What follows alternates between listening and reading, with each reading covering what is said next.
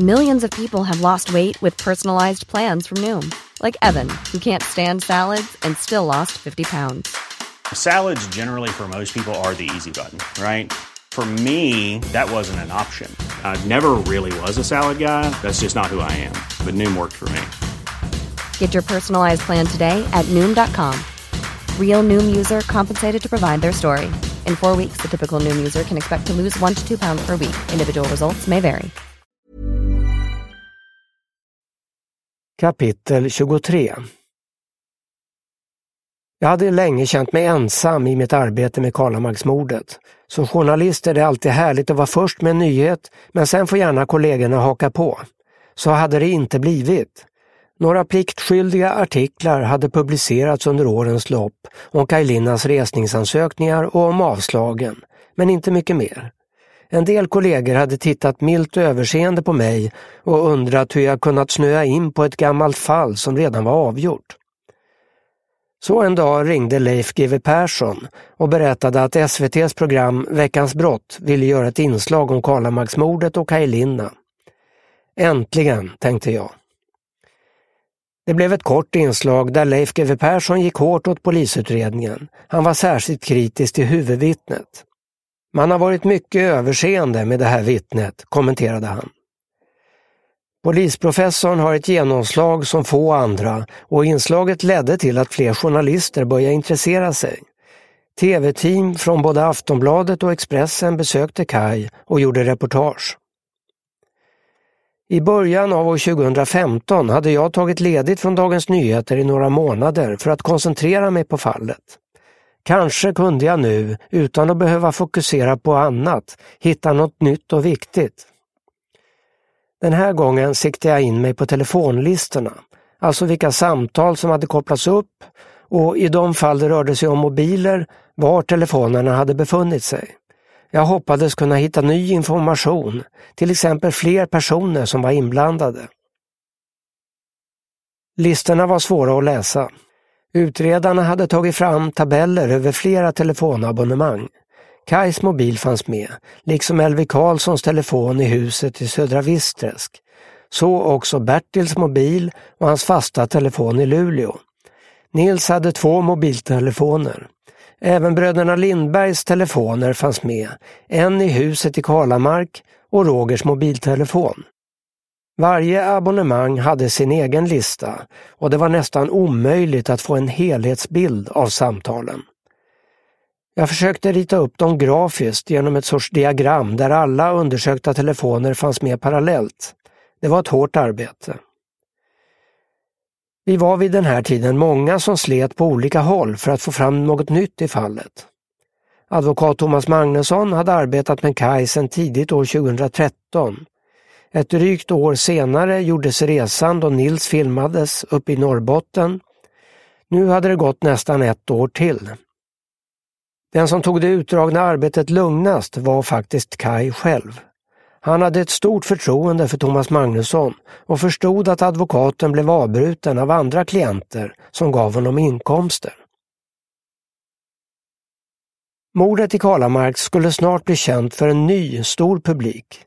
I februari 2015 fick jag ett mejl från radiojournalisten Anton Berg. Han hade under lång tid arbetat med P3 Dokumentär, ambitiösa granskningar av dramatiska händelser i vår moderna historia. Anton hade gjort en lång rad program, till exempel om fallet Thomas Quick, helikopterrånet år 2009 och den stora diskoteksbranden på Hisingen år 1998. Nu var han och kollegan Martin Jonsson på väg att starta en ny podd för att granska svenska rättsfall. Anton ville börja med mordet i Kalamark.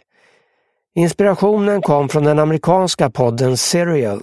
Den startade år 2014 med en granskning av ett mord i Baltimore och ledde senare till att rättsfallet togs upp till ny prövning. Poddens genomslag var stort, både i USA och internationellt. Programmen laddades ner mer än 100 miljoner gånger och ledde till att fler journalister ville gräva i gamla rättsfall och presenterade dem i radioformat på nätet. Anton hade ringt runt till advokater och frågat om de kände till något tveksamt fall som borde undersökas ytterligare. Flera hade tipsat om rånmordet i Kalamark. Att så få journalister uppmärksammat fallet såg Anton bara som en fördel. Vi ville hitta ett fall som inte var så himla genomtröskat. Det var egentligen bara du som hade skrivit om det, sa han till mig senare.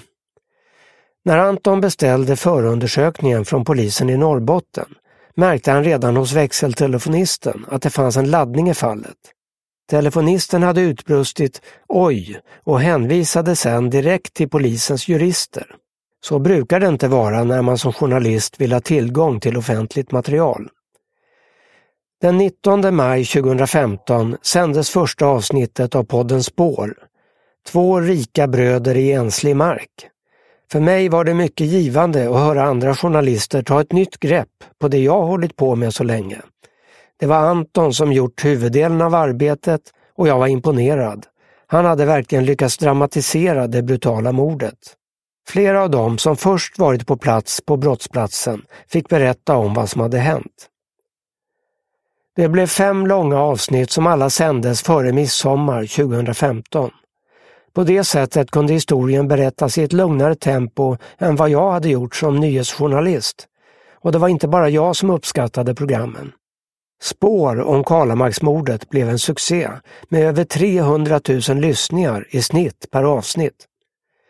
Anton hade när programmen gjorts lyckats stämma träff med Nils för en intervju. Han och Martin Jonsson träffade Nils i ett industriområde i en stad i Norrland. Det blev ett avgörande möte.